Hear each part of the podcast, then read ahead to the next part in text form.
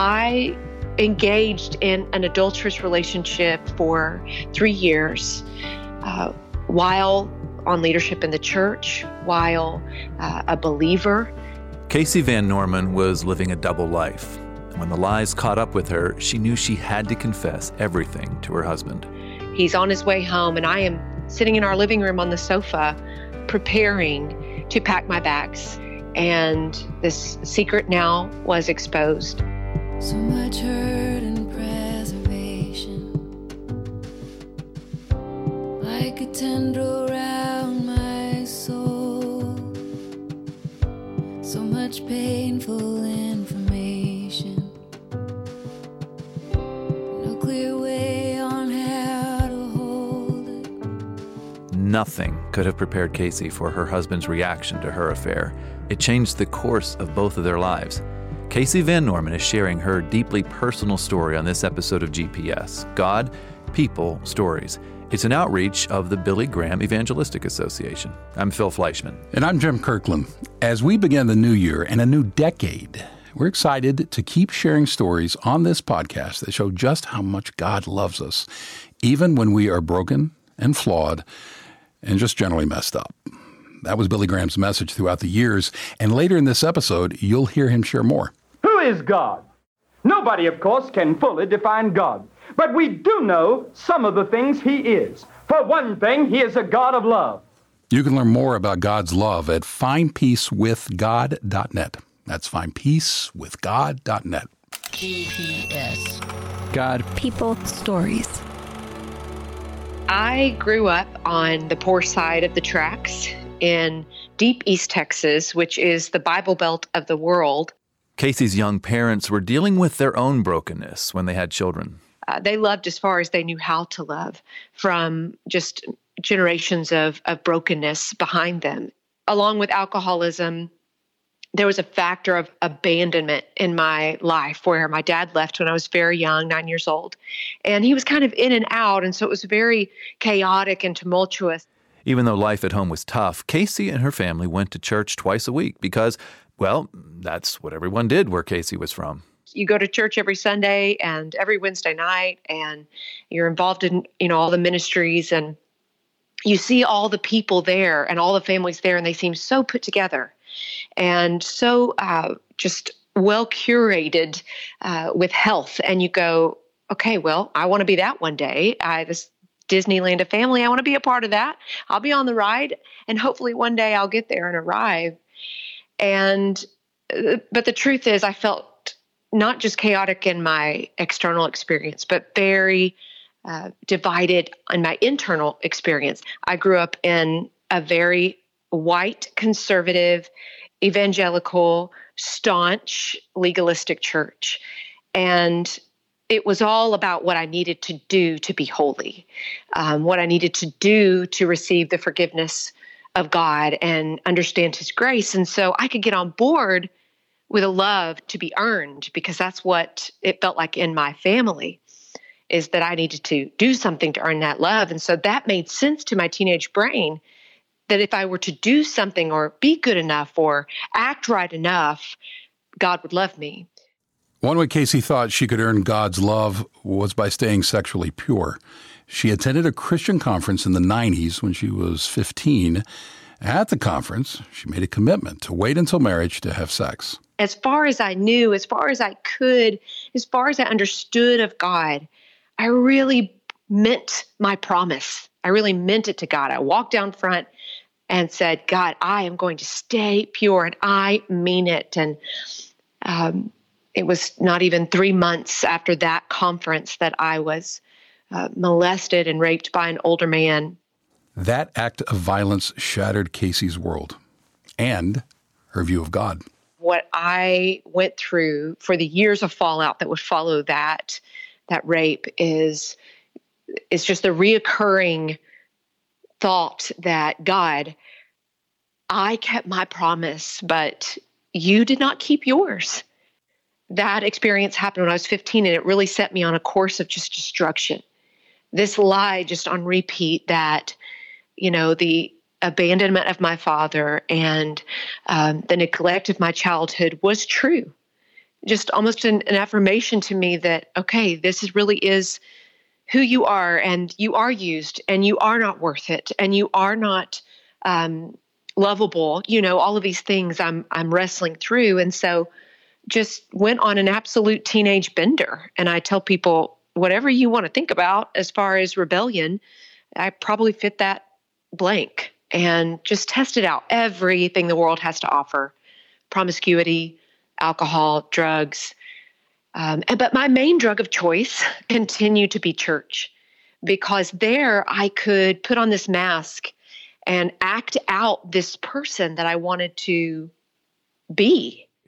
Yep, on the outside, Casey was a church going girl determined to keep up the right appearance. But on the inside, there was turmoil.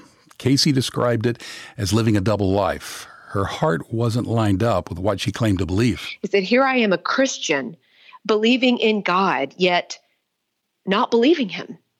The problem is, I very much believe in God and Jesus as my Savior. I believe that Jesus went to the cross and He died and He took my sin and he rose and I'd be with him forever in heaven. I believed in that. But I did not believe, just simply believe who God says that I am. I knew a lot about the Bible. I knew a lot about, um, you know, church and religion, but I did not have an understanding of Him. And there's a big gap there. There's a big difference. And for me, it was the difference between bondage and freedom as a believer, as a Christian. In the midst of this inner turmoil, Casey met a Christian man and fell in love. They got married in 2002 when they were in their early 20s. My husband, Justin, and uh, he's just a wonderful man who had saved himself for marriage, raised by good, you know, parents who were together and from a healthy home life. And he sincerely loved me, and I sincerely loved him. But I stood at that altar and I looked in his eyes and said, I do, believing that if he really knew me, if he really knew who I was, he would he would leave. He would walk. I wasn't worth it. And there was something about his goodness that I hoped would deflect off of the darkness and the secrets in my own heart and life. Temptation crept in after Casey and Justin had children. Casey struggled with her identity as a stay at home mom, and she wasn't connecting with her husband on a truly intimate level. I was just prime and ready for a, a major attack, a major moral failing. Uh, as someone who has just been so weak and so wrapped up in this facade for so long.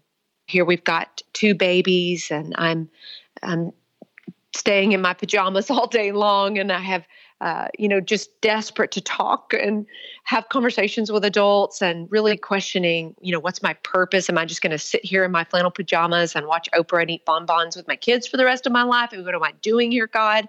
And my husband, you know, is busy working and providing for the family. And um, I just need someone to talk to. And when my best friend's husband begins to see some of the places in me that are fraying and begins to actually ask questions of me and notice things, and I'm just prime and ready to receive this. The affair began in Casey's mind, but that is not where it ended. I engaged in an adulterous relationship for three years uh, while on leadership in the church. At the end of the affair, this three year period uh, of deceit and agony and betrayal where I had become someone that I no longer recognized. I mean, literally, I would look in the mirror and I didn't know who I was looking at. I, I had lost so much weight and my hair was falling out and my teeth were turning yellow. And the sin of my life as a believer was literally killing me from the inside out. And then the truth came out. When her best friend discovered what was going on, Casey had to break the news to Justin. He's on his way home, and I am sitting in our living room on the sofa preparing to pack my bags. I'm preparing to tell him uh, that my best friend had discovered the phone records and this secret now was exposed and confessed this to him. And when my husband, Justin, stood in front of me hearing this news that absolutely destroyed him in every way, I don't want to downplay the situation of what he experienced. He was angry, he was mad, he was t- sobbing, he got sick to his stomach. I mean, he felt all of the feelings you would expect someone to feel. And in the same moment, the Holy Spirit completely consumed him. He looked straight in my eyes and he said the words to me that would unleash God's promise in my life and unleash freedom in my mind and my heart and literally break the bonds and the chains of shame and condemnation I had felt for so long that had led, led to so much sinful behavior. And this these were Justin's words to me in this moment. Casey, I don't know how to not love you. That was the turning point in Casey's life, the turning point in her relationship with her husband, her view of the church, and her understanding of God. She hit rock bottom and found Jesus waiting there for her, full of love and grace.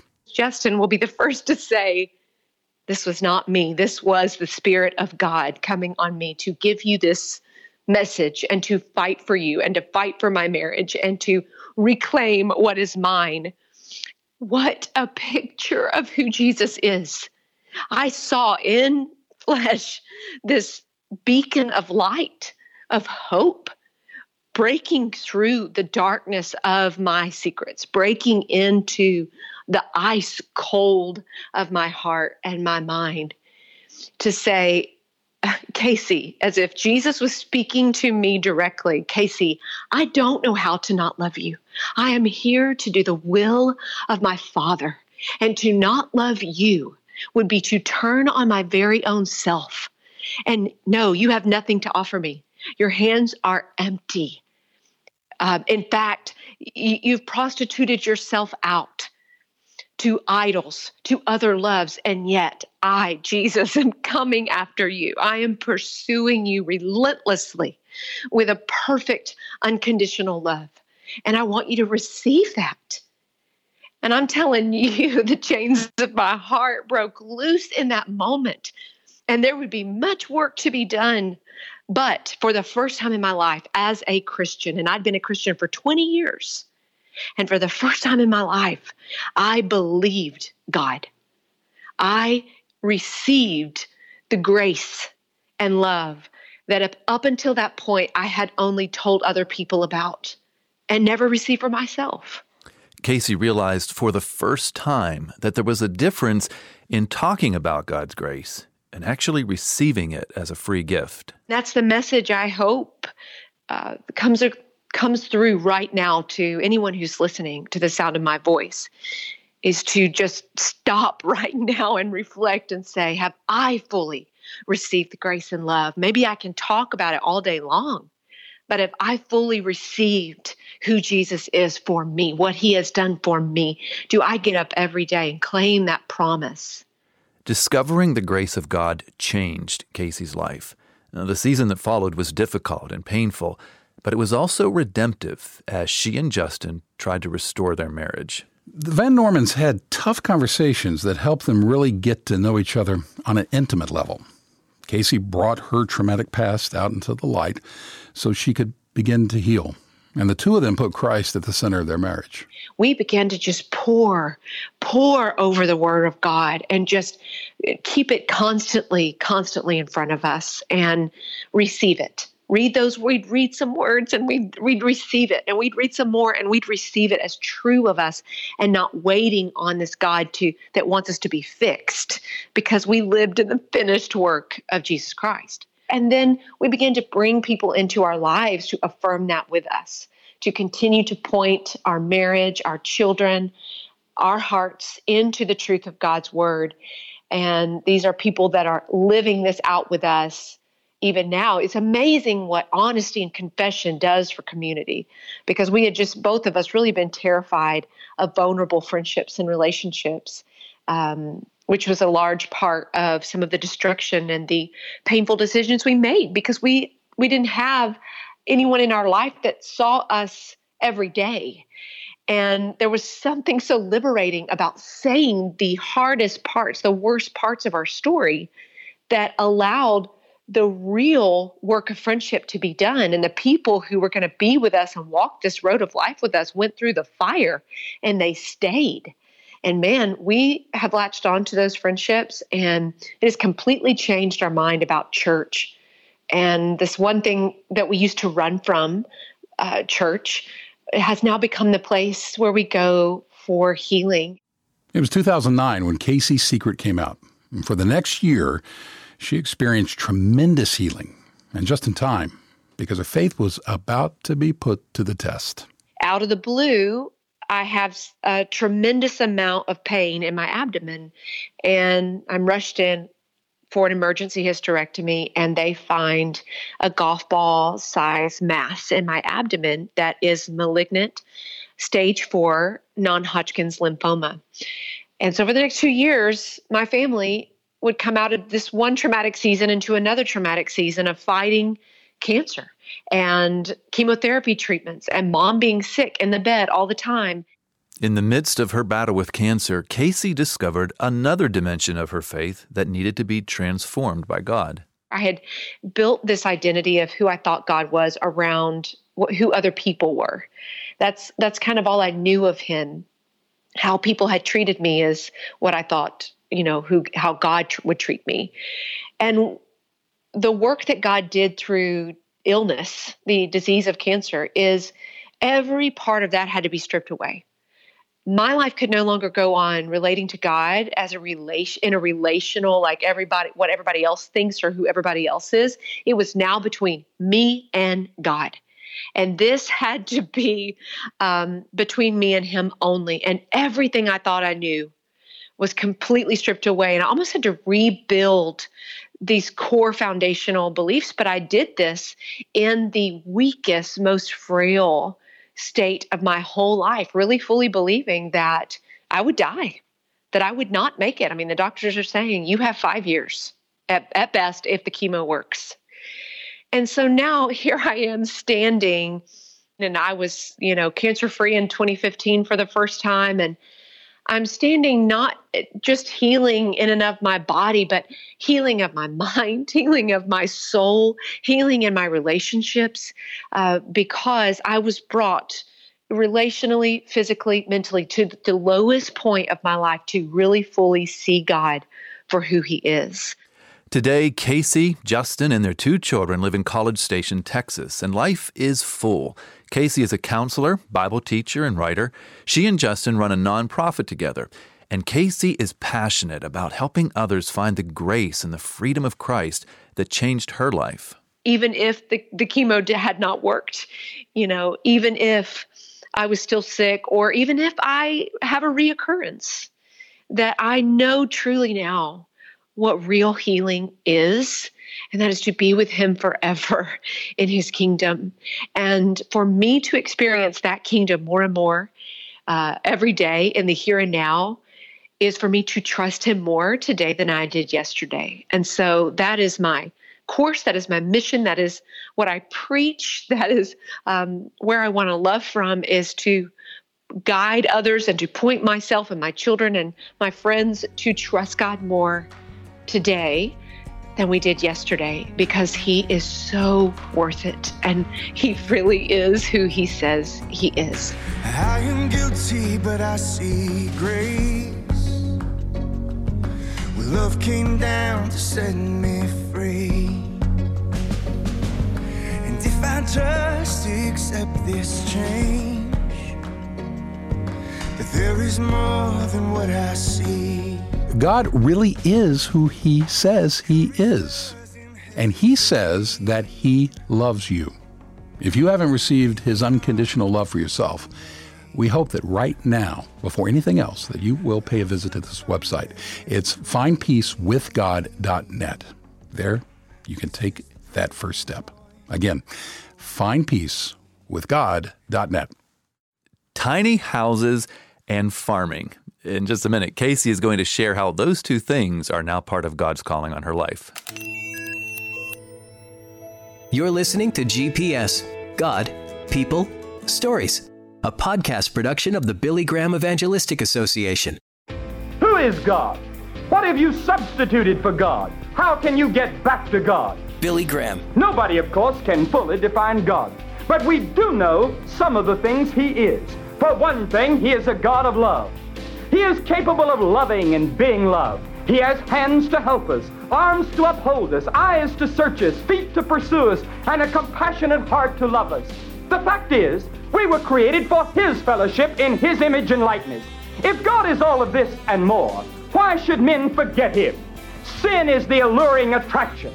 We have forsaken God because we love sin more. You must be willing to acknowledge your sins. You must be willing to turn your back upon sin. And then you must turn to something. And that something is the cross of Jesus Christ. The reason that Jesus Christ died on the cross was to take your sins. And you can turn back to God through Christ. There is no way to God today except through Jesus Christ. And there is only one place that God will meet a repentant sinner, and that is at the foot of the cross of His Son. You can learn more about turning back to God through Christ at this website, findpeacewithgod.net. Hmm. Turning to Christ is exactly what our guest Casey Van Norman did at the lowest point of her life. And now God is using Casey in many ways to help others in the midst of their brokenness and pain. I've written a book called Nothing Wasted. God uses the stuff you wouldn't. And the whole premise of this entire book is is to connect readers to see that every part of their life, even the parts that feel completely broken or completely boring, are useful to the kingdom of God. And it's this journey that I, I just want to encourage. It is the mission now of my life, not just in my own home, but in any door that the Lord allows me to walk through.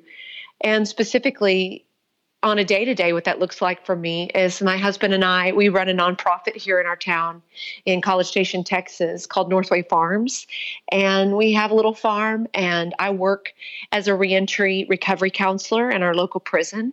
And so, as women are are being released from prison and they have no one and they are believing every lie that they've ever grown up you know to believe and um, they are wrestling through addiction and abandonment, some of the same things that I wrestled through.